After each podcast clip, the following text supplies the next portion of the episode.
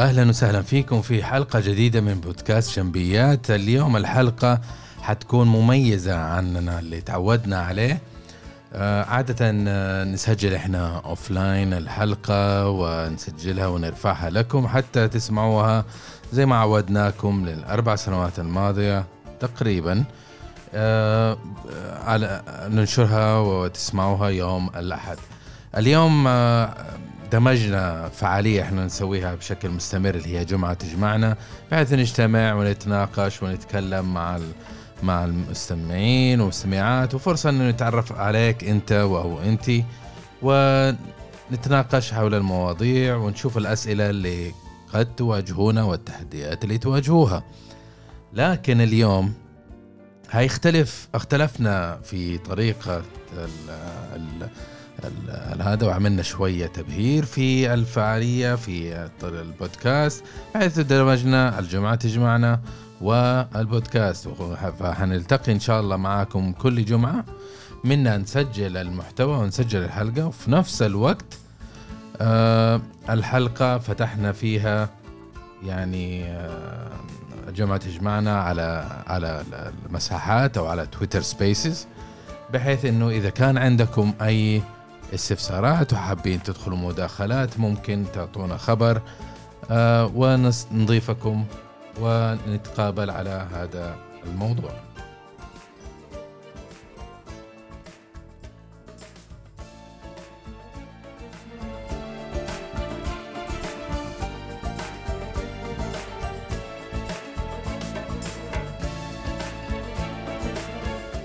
آه، طبعا آه، إذا كان عندكم أي أسئلة أو استفسارات فوقتها ممكن إنكم أنتم يعني آه، تسألونا ونضيفكم على على البرنامج وتطرحوا لنا السؤال إذا حبيتوا. وإذا ما حبيتوا تستمعونا على هواء مباشرة. هذه حركة جديدة. طبعا وفيسبوك في نفس الوقت خليناه شغلنا خاصية اللايف فإذا كنتوا تبي تشوفونا وإحنا نتكلم في هذه الحلقة فهذه فرصة إنه نتواصل. وفرنا لكم جميع السبل وجميع الطرق ولكم ما تختارون. طبعا اليوم إحنا اختلفنا في طريقة ال ال التقديم وشرحنا لكم إياه لكن اليوم حتكون حلقة إن شاء الله جميلة واخترعنا واخترنا لكم موضوع المبيعات والتحديات اللي تواجه المبيعات ما بعد كورونا. طبعا أنتم عارفين الحين مع ظروف كورونا وكذا في أشياء كثيرة صايرة يعني ما هي ما هي اعتيادية آه، أو ظروف اعتيادية اللي إحنا تعودناها. لكن آه، فيها نوعا ما من التحديات الجديدة ومواضيع جديدة وهكذا. فنحتاج في هذه الحالة إنه إحنا نكون ابتكاريين. وهذا اللي أنا حابب أشارككم فيها إيش اللي مختلف فيه؟ وإيش علينا إحنا؟ آه، نتبناه كعادات وممارسات جديدة حتى نستطيع نحافظ على أفضل الممارسات اللي ممكن نتبعها. خلوكم معنا بعد المقدمة. أهلا وسهلا بكم في بودكاست جنبيات. تحب تتطور في عملك، حياتك، شخصك. ومن وجهة نظر إدارية أنت تستمع الآن لبودكاست جنبيات. نقدم لك خبرات سنين في الإدارة وتطوير الذات ونظرة جادة إلى حل المشكلة. زور المدونة على gambi.me والآن مع المدرب أنور جنبي. أهلا وسهلا فيكم مرة ثانية على بودكاست جنبيات. زي ما قلنا في قبل اللقاء إنه أو قبل المقدمة إنه حنختار لكم موضوع اللي هو مشكلات المبيعات ما بعد كورونا.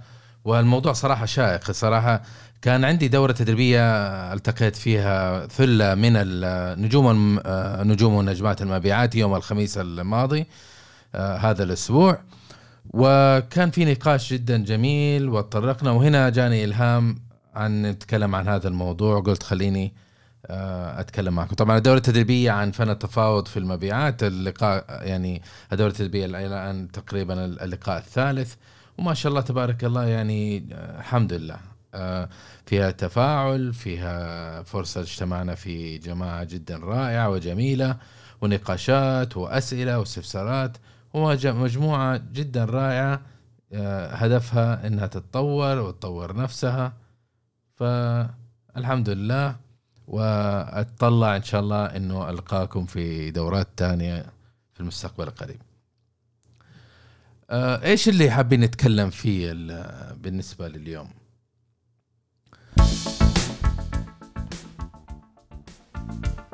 من اهم الأشياء اللي حابب أشاركها معكم اليوم إنه في تغيرات في اللعبة. لعبة الإيكونومي. طبعا إحنا المبيعات جزء من الإيكونومي كلنا جزء من الإيكونومي هذا ال- ال- اللي صاير. ومن هذا المنطلق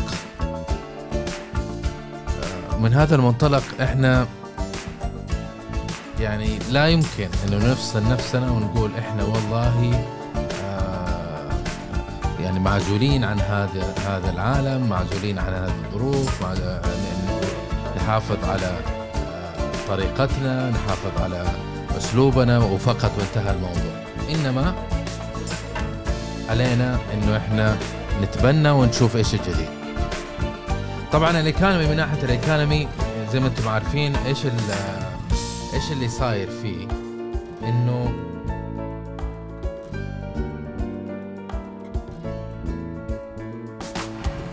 إيش اللي صاير فيها صراحة يعني ال ال الاقتصاد من 2020 مع الكارثة حقت حقت كورونا آه، صار في حركة يعني نتوقعها اللي هي إنه آه، أصحاب الشركات المؤسسات ال- ال- ال- الجهات كلهم صار هدفهم إنه يتبعوا تقليص آه، بشكل كبير طبعا في 2020 الناس تحمسوا واتبعوا أسلوب اللي هو آه، يعني أسلوب إيش؟ أسلوب من سواء كانت مواد بشرية أو مصاريف أو ايا كان فمن أول الأيام من أول أسبوع أو ثاني أسبوع اتبع وقال لك والله في كارثة وهذا- هذه مشكلة يعني. لما أنت تكون في منظمة وما عندك أصلا يعني خطة محددة فيها المخاطر اللي ممكن تواجهها ومحدد الطريقة اللي المثلى اللي أنت كيف تتعامل معها من ناحية الأعمال. وهذا اللي واجهناه إحنا في كورونا. طبعا الناس كلهم ماخذين يعني إنه إحنا ماشيين باقتصاد صحي وحتى إحنا يعني لما كنت أنا في المنظمة اللي كنت أعمل فيها في نهاية 2019 وضعنا الخطة خطة المبيعات على إنه الأمور كلها في التمام. لكن صارت تغيرات. صارت كورونا دخل مارس و... وأغلقت المؤسسات والبترول برضو تغير ف هنا صار في تقليص في في الصرف والمشاريع وقفت.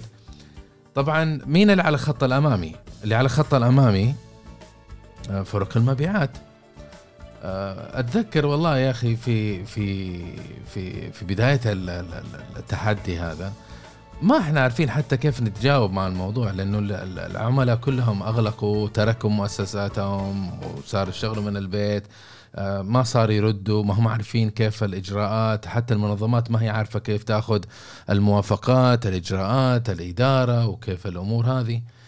آه، وصار يعني المبيعات من شهر مارس لين تقريبا نوفمبر 2020 آه، صار يعني شبه شبه عاجز خلينا نقول. شبه عاجز ما نقول عاجز لكن شبه عاجز.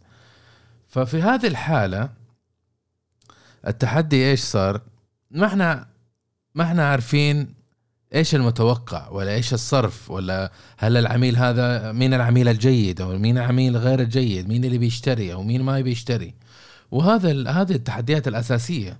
هذا خلاف عنه إنه ما صارت في رؤية واضحة من ناحية الاحتياجات العملاء. يعني تروح تقول للعميل أنا عندي منتج أو خدمة وهذه القيمة قيمة على إيش؟ هو ما هو عارف إيش يبغى لأنه يعني زي ما قلنا إنه الرؤية كانت ضبابية. لما انتقلنا في 2021 اختلف الموضوع. 2021 في فبراير تقريبا بدأ ينقشع صار في نوع من الاستقرار. وهنا بدأ فرق المبيعات يقول يتنفس الصعداء يقول أوكي أنا لسه في في حالة آه، تأهب خلينا نقول. ال- ال 2020 كانت كارثة لين فبراير هذه حالة استثنائية يعني.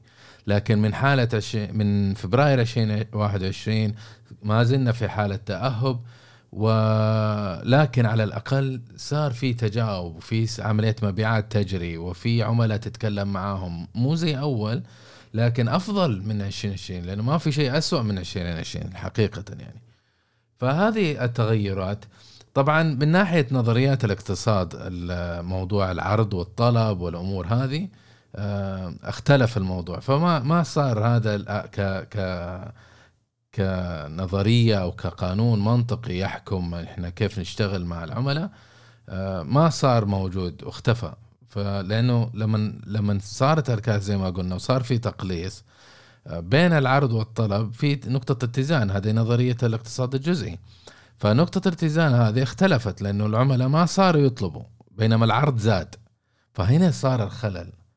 وحنتطرق إن شاء الله في قدام شوية في ال في ال في البودكاست آه، وفي لقائنا معاكم اليوم. إنه هذه هذه كيف أثر علينا من ناحية الأسعار؟ لكن خلينا ما دام تطرقنا إلى موضوع الأسعار خلينا نروح على ظاهرة واجهناها في 2021 اللي هي حرب الأسعار. حرب الأسعار هي مصطلح ينطلق على حالة سوق أو حالة تدوم ت- نلاحظها بين أعضاء أو أعمال أو شركات في في آه، في سوق معين يتنافسوا على حرق السعر عرفتوا كيف؟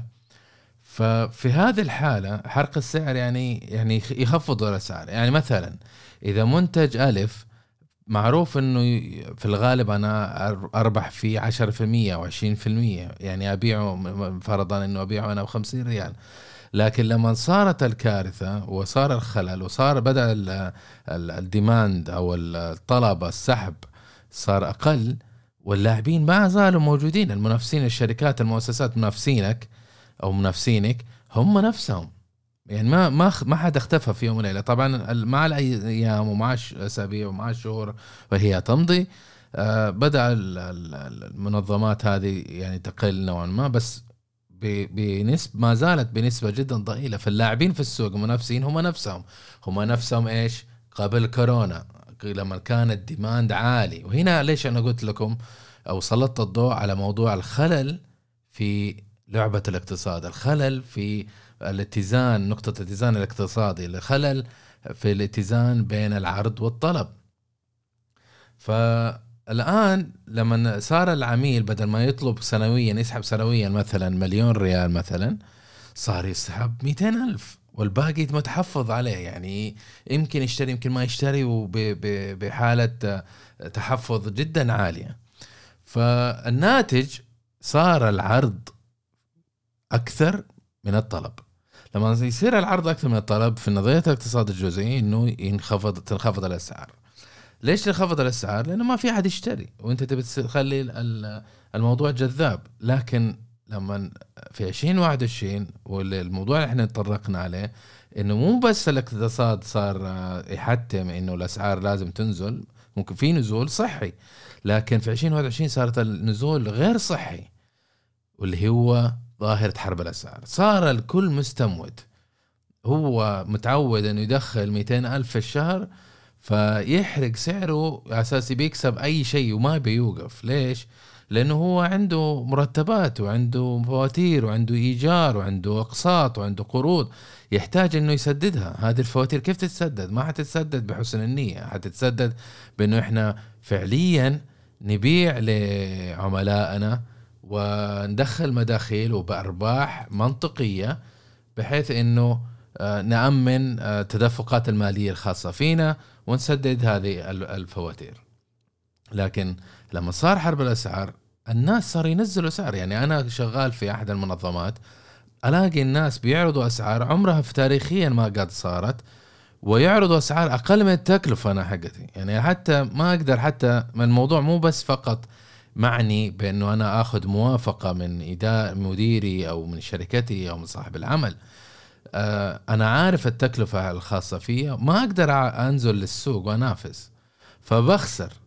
وصار هنا أنا كمبيعات صار عندي ظاهرة معيار ال hit يسموها ال hit rate اللي هي النسبة بين عدد ال عدد ال quotations أو عدد الأسعار اللي التسعيرات اللي أنا أعطيها لل- للعملاء آه، هذه النسبة آه، مقارنة بإيش؟ بعدد ال- التسعيرات اللي تتحول إلى أمر شراء بشكل ناجح. فكل ما صارت الفراغ بين هذه تزيد آه، صار فراغ أكبر هذا علامة سوء لأنك أنت بتسعر وتسوي أوراق وتناقش وتأهل ومش عارف إيش بس ما تقفل أنت في النهاية. لما ما تقفل في النهاية يزيد ينخفض الهيت ريت حقك النجاح إنك أنت تغلق الصفقة تنخفض. لما ما ت... لما أنت ما تقفل آه، بينما إذا إنك أنت تقفل ب يعني كل تسعيره نفرض إن كل تسعيره أنت تسلمها تكسب آه، تحولها إلى أمر شراء معناته أنت الهيت ريت حقك صار 100% معناته أنت أدائك ممتاز. ما في أحسن من 100% مثلا.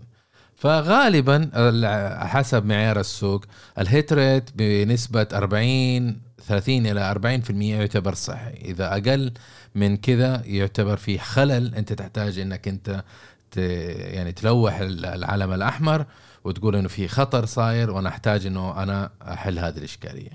لكن إذا زاد عن هذه معناته ادائك okay ف يعني تستحق إنك أنت تحتفل. وتقول أنا أدائي okay كمنظمة أو كمبيعات. فحرب الأسعار ليش سيء؟ أنا كمحترف عمري ما أشوف الناس نازلين وأنا أنزل معاهم. طبعا هم بس فقط الجاهلين يسوون هذا الشيء لأنه هذا هذا حرق الأسعار. لأن ما تسويه ليش؟ لأنه إذا أنت قبلت إنك تبيع ب 10 ريال عمرك ما حتقدر ترجع لل 50 ريال مرة ثانية. صعب. لأنك أنت كشفت إنه للعميل إنك أنت تقدر إيش؟ إنك أنت تبيعها ب 10 ريال.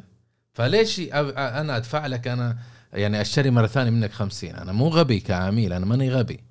فهذه هذه هي الفكرة. هذا هذا الهدف الرقم أو السبب رقم واحد إنك ما تدخل حرب الأسعار. رقم اثنين إذا إحنا نزلنا كلنا نزلنا الأسعار حقتنا أنا والمنافسين بالنسبة لي أنا أنا بقتل نفسي.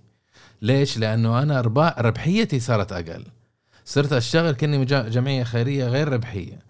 أنا أشتغل بنسبة 3% 4% بس على أساس إنه آه، أشغل المصنع أو أشغل الموارد اللي عندي أو أشغل الموظفين إنه يشتغلوا. أوكي هم بيزي لكن هل في ربحية؟ ما في ربحية. وهذه مشكلة.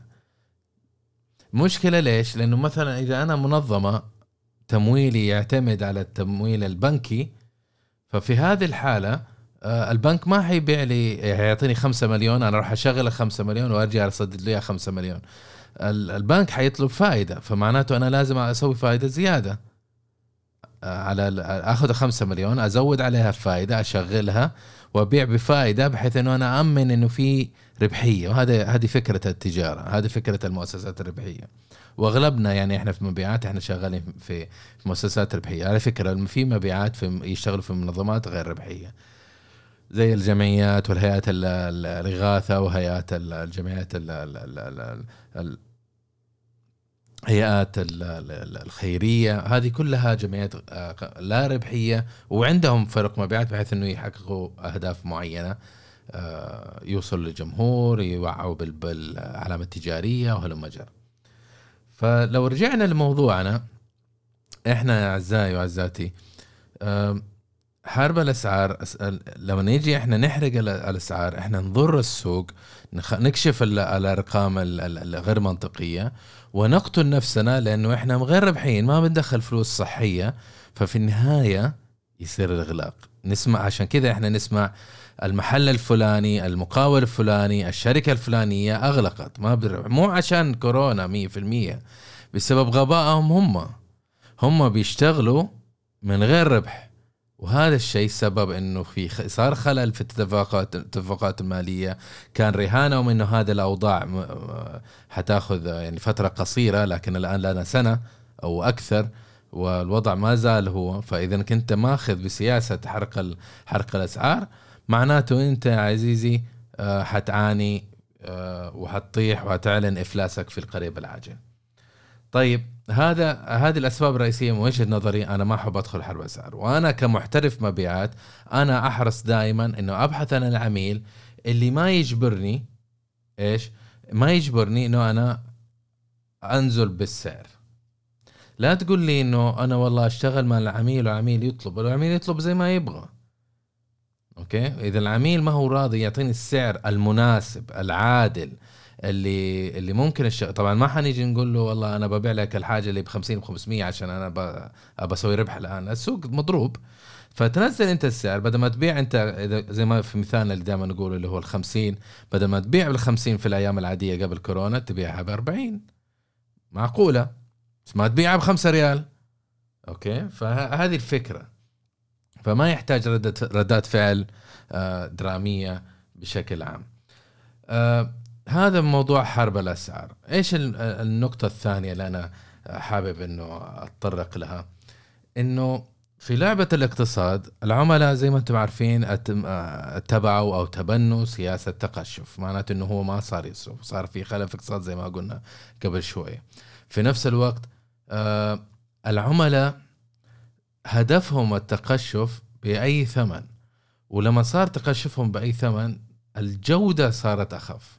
انت لو تلاحظوا الآن لو تروح مطعم أو مورد خدمة أو شيء تحس إنه في خدمة العملاء أو طريقة تعاملهم أو المطعم اختلف في شيء غير مختلف مو زي أيام أول ليش لأنه الكل يب... يعني إذا ما هو مضغوط من العميل إنه ينزل سعره وينجبر إنه ينزل الجودة هو ما يبى ينزل السعر لكن ينزل إيش؟ لأنه في عدد المبيعات الكمية قلت. ففي هذا الوقت هو بدل ما يرفع يا عنده اختيارين يا إنه يرفع السعر لأنه كمية المبيعات قلت فالمورد الخدمة فيا إنه يزود السعر أو يقلل الكمية. عشان كذا تشوفوا مؤخرا عندك شركات الألبان صارت تغير في الأشكال المعلبات حقتها بحيث إنها تقلل الكمية. لأنه إذا رفعت الأسعار زي ما هم شافوا في السنوات الماضية إذا قللوا الأس... إذا ق... إذا عفوا إذا رفعوا الأسعار حتصير في مقاومة كبيرة من العملاء وجع راس هم ما يبغوا وجع راس فتابعوا طريقة مختلفة اللي هو قلل الكمية. فهذه من الظواهر اللي صارت في بعد كورونا. آه، والتحدي الثالث اللي إحنا بنواجهه اللي هو عدم الوضوح. آه، إحنا ما إحنا عارفين هل المشروع الفلاني هذا حيصير ولا لا هل العميل هذا بيصير ولا لا. آه، بالنسبة للناس اللي يشتغلوا في الكاترينج آه، إذا ما إحنا عارفين هل آه، هل القصور قصور الأفراح حتشتغل ولا اغلقوها لأنه إيش صار؟ إحنا من أيام كورونا أغلقوا ثم فتحوا ثم أغلقوا مرة ثانية ثم حطوا حدود حطوا حطوا تنظيمات حدود كما الحضور.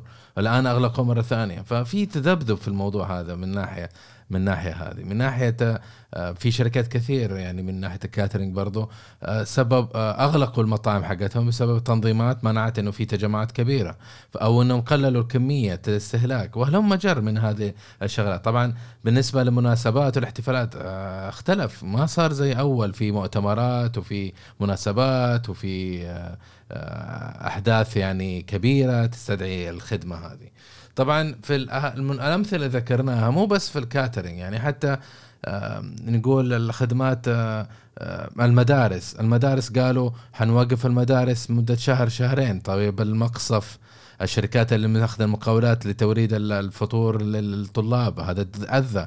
الشركات اللي عند معتمدين بشكل أساسي على المواصلات أتأذوا لأنه ما عندهم شغل.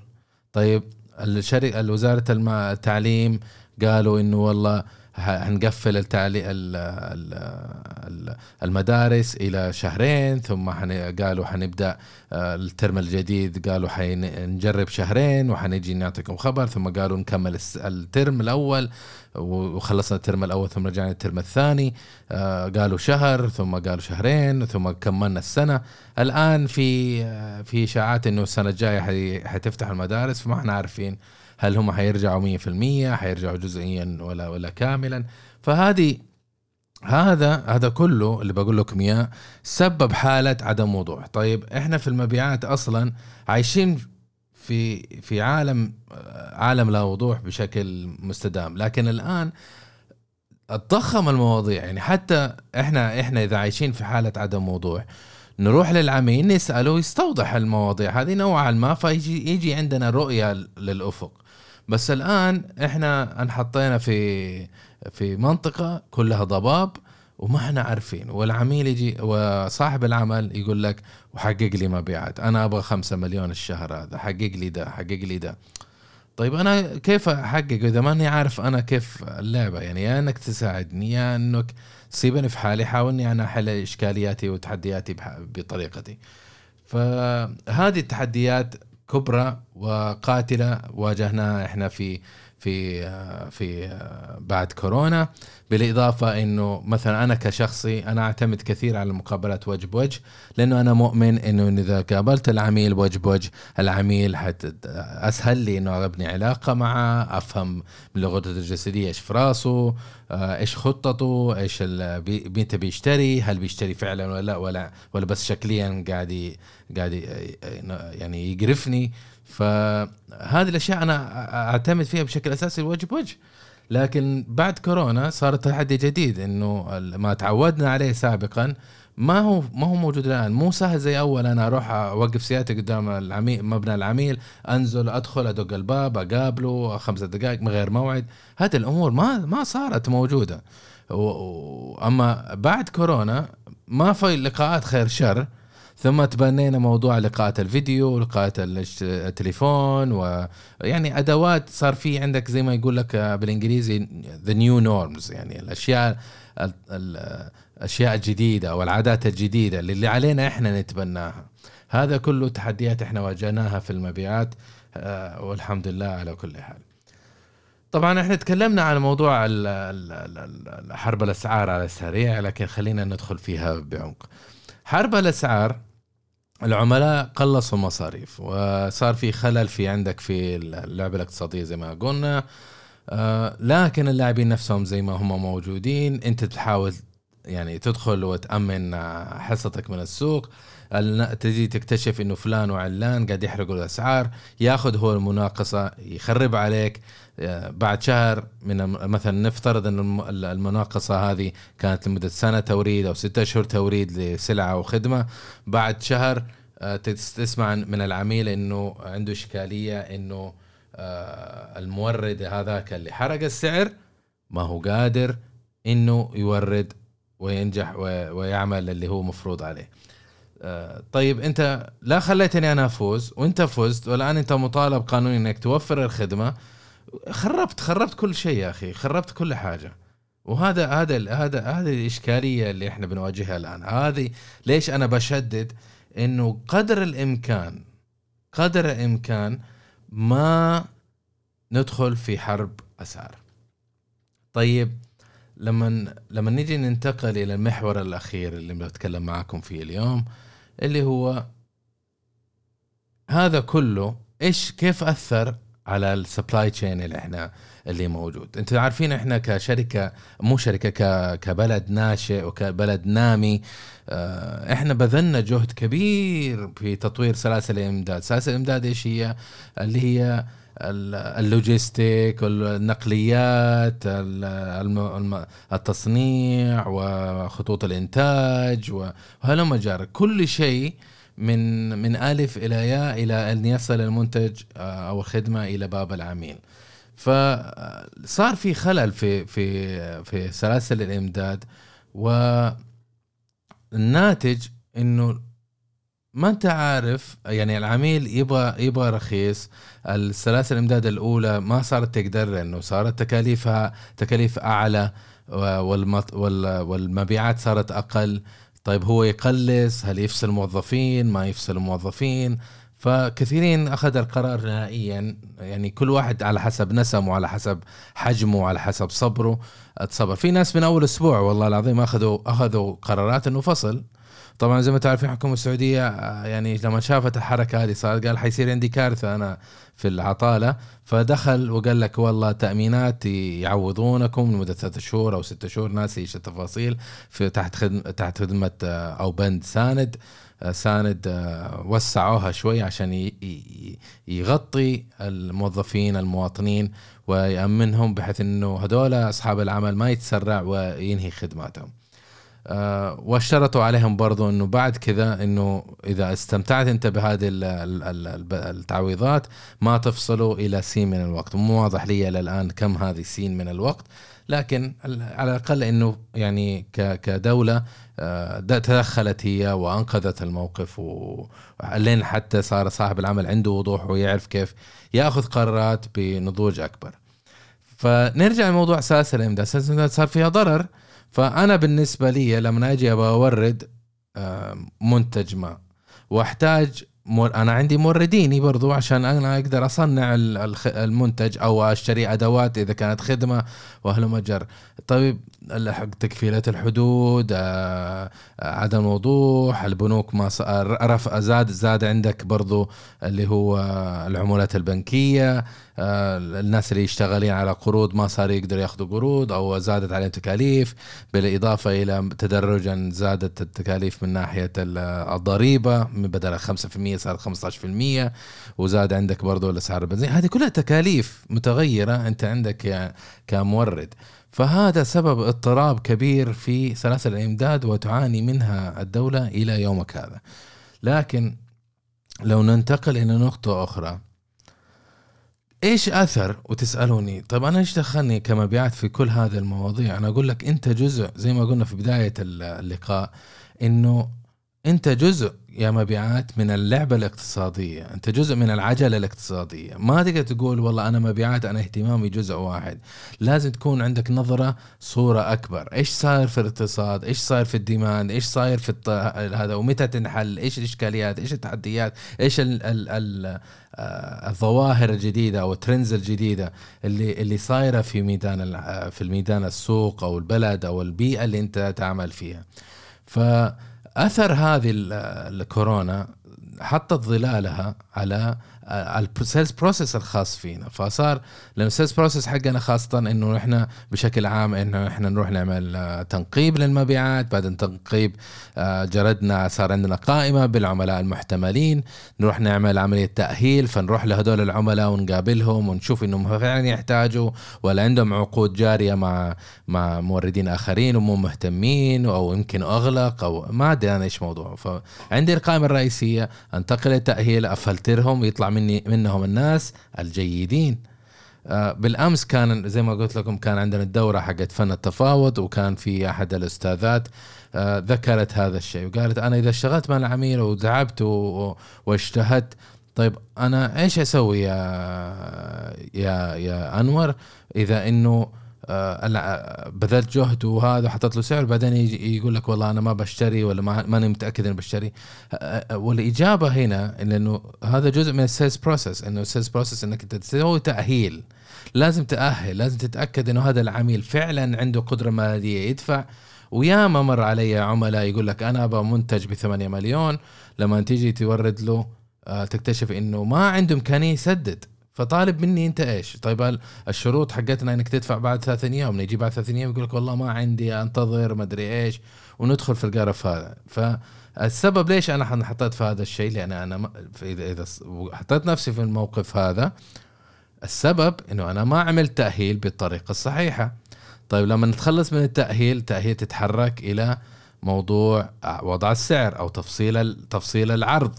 للخدمة أو ت- تفصل ال- السعر من ناحية الكوميرشال تحط تفصل السعر العرض السعري وتفصل برضو المواصفات سواء خدمة أو سلعة. فتفصل المواصفات بحيث إنه هذه العرض حقك يعكس قيمة للعميل على حسب احتياجه هو على حسب الألم اللي هو يعاني منه أو فرصة النمو اللي هو آه، اللي بين يديه. فبعد ما تخلص من هذا أعطيت العرض تنتقل في المرحلة الأخيرة اللي هي الإغلاق. الإغلاق اللي هو تتأكد إنه جميع الاعتراضات اللي ممكن تكون العميل اللي اللي, اللي طبعا الاعتراضات المفروض أنت تتعامل معها في جميع مراحل ال- ال- المبيعات لكن إذا في ظهرت لك شيء في المرحله في المراحل الأخيرة تتعامل معها تحلها تتأكد إنه العميل تبني عنده بسرعة وبقوة ثقة و... وفي سبل كثيره إنك تعمل هذا الشيء بحيث إنك تدفعه إنه يأخذ قرار أمر الشراء. في النهاية إحنا ما إحنا في عملية إنه إحنا بس نرسل تسعيرات أو أو ما إحنا في في آه، إحنا كمبيعات ما لا نعمل في علاقات عامة فقط إنه نتعرف على ناس ونقابل على ناس ونتواصل مع الناس.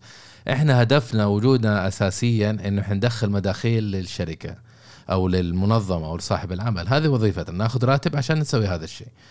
فهذا يتمثل في النهاية الاغلاق الاغلاق جدا جدا مهم وكثير الناس ما يغلق للأسف. أن أغلب المبيعات وأنا أقول لكم 60% من المبيعات على بناء على خبرتي يركز أكثر شيء إنه يوصل للتسعير. فبعد ما يرسل تسعير خلاص يرفع يده كل أسبوع أسبوعين يتصل ها يا عميل إيش صار معك؟ تشتري ما تشتري متى حتشتري؟ طيب صار أمر شراء وافقت أخذت موافقة الإدارة ولا إيش الموضوع؟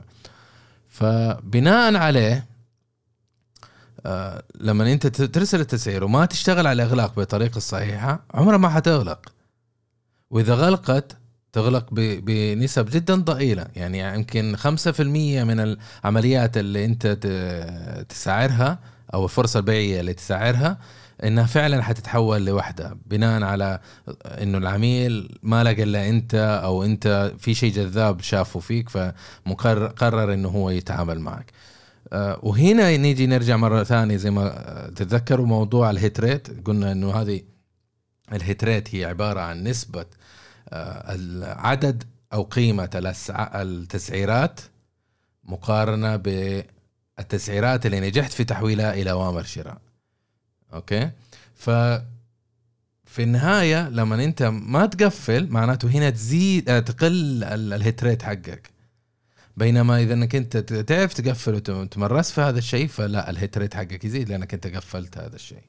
وبس حبيت أزو أعيد على هذه النقطة لانها نقطه جدا مهمة. فنرجع لموضوعنا. العوامل اللي واجهناها في 2020 سوى اضطراب كبير في في آه، في إيش؟ في في هذه العمليات المبيعات اللي ذكرناها قبل قليل.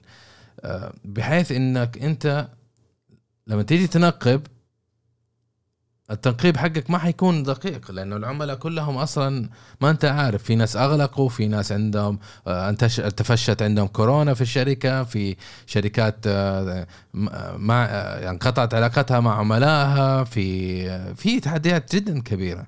فموضوع التنقيب ما حيكون عندك دقيق. لما تروح تأهل تبى تقابل عميل تتواصل مع عميل ما حتقدر تقابل عميل ما حتقدر تشتغل بفاعلية زي ما كنت تعمل في في في الماضي. هذه هذه تحدي. في شيء ثاني اللي هو إنه العملاء آه، ما عندهم وضوح. تيجي تقول متى حتشتري؟ يقول لك والله ما أدري. خليني كلمني الأسبوع الجاي كلمني الشهر الجاي كلمني مش عارف إيش. فكيف حت حتعمل تنقيب؟ وكيف حتعمل تأهيل؟ وكيف حتعمل آه، تسعير؟ وإذا سويت تسعير كيف حتغلق؟ فهذا سوى اضطراب وصار احتياج هنا إنه المبيعات يكون ديناميكي أكثر بحيث إنه هو يعتمد بشكل أكبر على العملاء اللي بينه وبينه ثقة وعلاقة.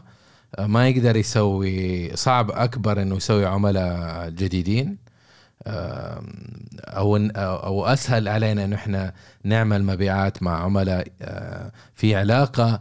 ارتباط بينه وبين علامة تجارية خاصة فينا أو مع منظمتنا أو مع أنا كشخص أو مع المنتج اللي أنا أورده أو الخدمة.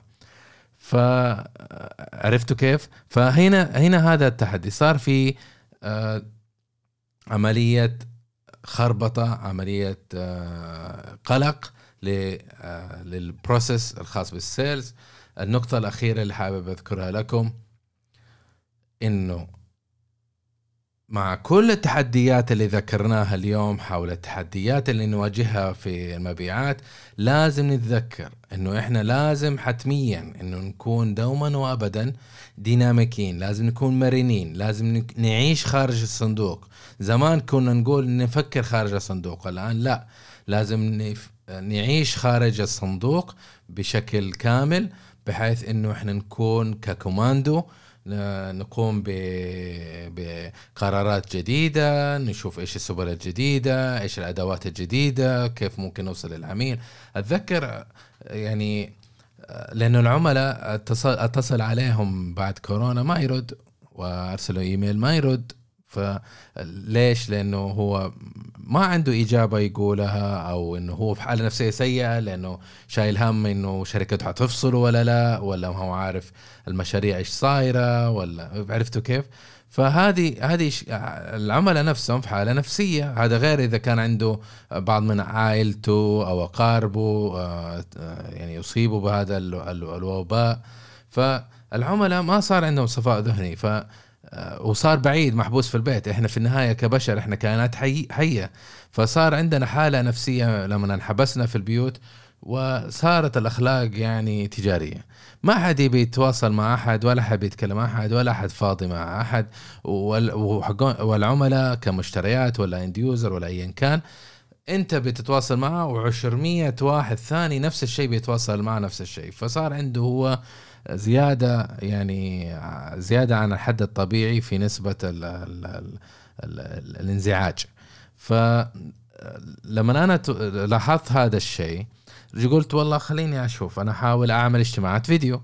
لما أجي عملت فيديو اكتشفت إنه أغلب العملاء ما عنده فكر إنه هو كيف يتعامل مع فيديو وما عنده تقبل. فماني فاضي أنا أقعد أعلمه كمان إنه عادي يتبنى الفيديو وخلينا نتقابل زي ما نتقابل وجه بوجه. خلينا نتقابل بالفيديو نتكلم نسولف أشوفك أقراك أفهم لك وكذا.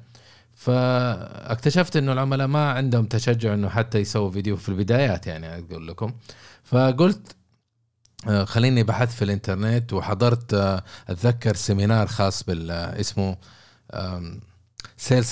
sales success seminar. صار في 2020 وكان آه، في كثير من الشركات عرضت آه، تكنيكات تناول تحديات في المبيعات آه، السوق وتناول تحديات كوفيد وحالة نفسية للسوق للعملاء وللموظفين المبيعات وفرق العمل وكيف نتعامل مع هذه التغيرات. ففي مواضيع كثيرة تعاملناها تطرقنا لها ومنها كان في شركة اسمها فيديارد. فيديارد شركة خاصة ب- بالفيديو يسمح وموجهة للمبيعات بحيث إنه أنا أقدر بتطبيق سهل في ال في ال في ال في الموبايل أسجل فيديو آه، رسالة فيديو وأخذ ويولد لي ف- وصلة وأخذ الوصلة هذه أحطها في الإيميل وأرسلها للعميل، العميل لما يجي يفتح يجد إنسان. تذكر لما قلت لكم إحنا كائنات اجتماعية؟ كائنات اجتماعية. لما جاء فك الفيديو ما يحتاج تدخل زوم ولا تدخل لي على تيمز ولا أي من البرامج هذه. في وصلة. يجي يضغط الوصلة يلاقيني وقت المناسب لما هو يكون حالته النفسية كويسة يلاقيني أتحدث معه. السلام عليكم يا فلان كيف حالك؟ بس حبينا نسلم عليك نطمن عليك كيف الأمور؟ آه تتذكر آخر تواصل معنا بخصوص المشروع الفلاني؟ ما رجعت لنا. آه، معناته لسه أنت شغال على الموضوع هذا. بس حبيت إنه أذكرك إن إحنا موجودين وإحنا في سبورتنج لك 24 7 24 ساعة سبع أيام في, اليوم في الأسبوع. ف وعلى فكرة في موضوع الفلاني فلاني فلاني آه، حبيت إنه أنبهك عليه فأمان الله وأعطيني اتصال وقت ما تقدر. في فكرة ثانية برضو استخدمت الفيديو هذا. استخدمت الفيديو لما أرسل سعر لعميل. عادة المشكلة إنه العملاء بعض الأحيان يشوف العرض السعري آه، ثم يختفي. يختفي ليش؟ لأنه في شيء في العرض السعري ما فهمه، في العرض السعري ما عجبه وما هو فاضي إنه يتواصل معك، أو إنه هو جاهل ما هو عارف إيش أفضل ممارسة وما هو عارف إنه مف... تفاوض يقعد مع المورد حقك وتفاوض معه وبين له واستفهم منه حتى تأخذ أنت قرار على بينة لكن الممارسة اللي أنا واجهت اللي سويتها إنه قلت أوكي الآن الناس زي ما ما عندهم تركيز وعندهم قلق وعندهم حالات نفسية خليني أنا أرسل التسعيره مثلا وأرسل له فيديو. الفيديو هذا يتكلم على آه، على العرض السعري اللي أنا أرسلته. يعني مثلا أجي أقول له السلام عليكم يا أبو أحمد كيف حالك؟ إيش أخبارك؟ بس حبيت إنه أتواصل معك وأقول لك شكرا على الفرصة اللي اعطيتنا إياها واهتمامك إنك تعمل بزنس معنا. وهذا الفيديو حتناول بس بعض النقاط حبيت أسلط الضوء عليها بخصوص العرض السعري حقي. لو تدخل العرض السعري وهنا أنت قاعد تتكلم كأنك أنت قاعد معي في اجتماع وتتكلم على كل نقطة آه، ذكرتها الحساسة أو اللي اللي تحب تسلط الضوء عليها.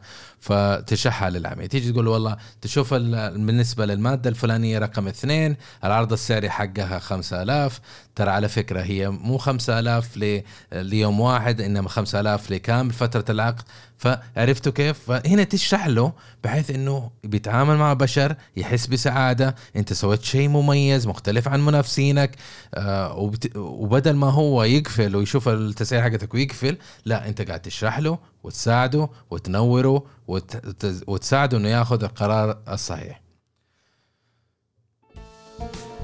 و...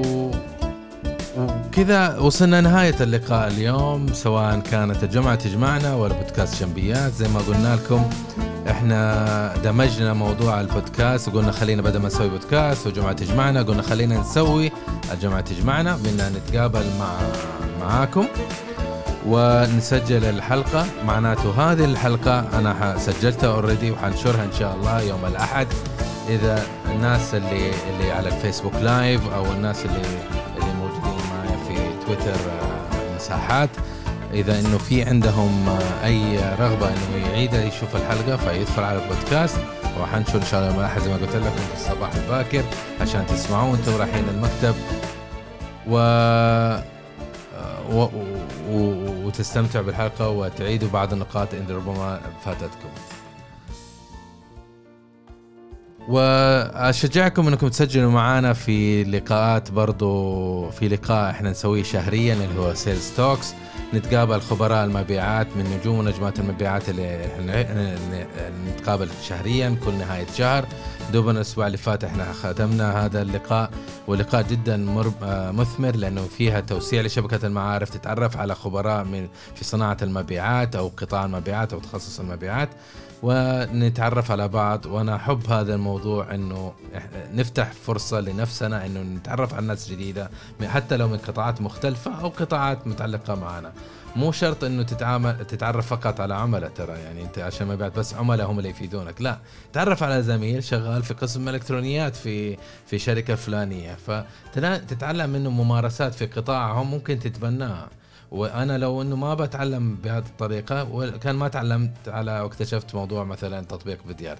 فهحط أنا يعني الوصلة للتسجيل في موضوع في في Sales Talks وإذا عندكم أي أسئلة بخصوص هذه الحلقة تفضلوا تواصلوا معايا سواء على الواتساب على تويتر أو على الفيسبوك أو على اللينكدين. عندنا طبعا أحد أحد الأخوات المميزات حقيقه. آه، متابعتنا في مساحات فبس أحب أحييها وأشكرها على حرصها وانضمامها لنا في مساحات آه، على تويتر. واستمري في تميزك وحبيت ان أسألها إذا عندها اي أي استفهام أو أي سؤال حابة إنها تسألنا إياه.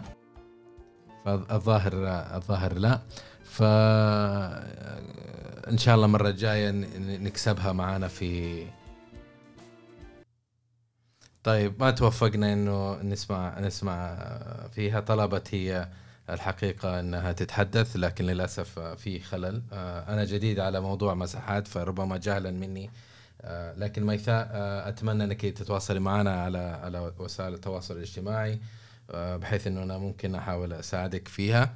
أما الآن أقول لكم يعطيكم العافية وفي أمان الله ونراكم على خير.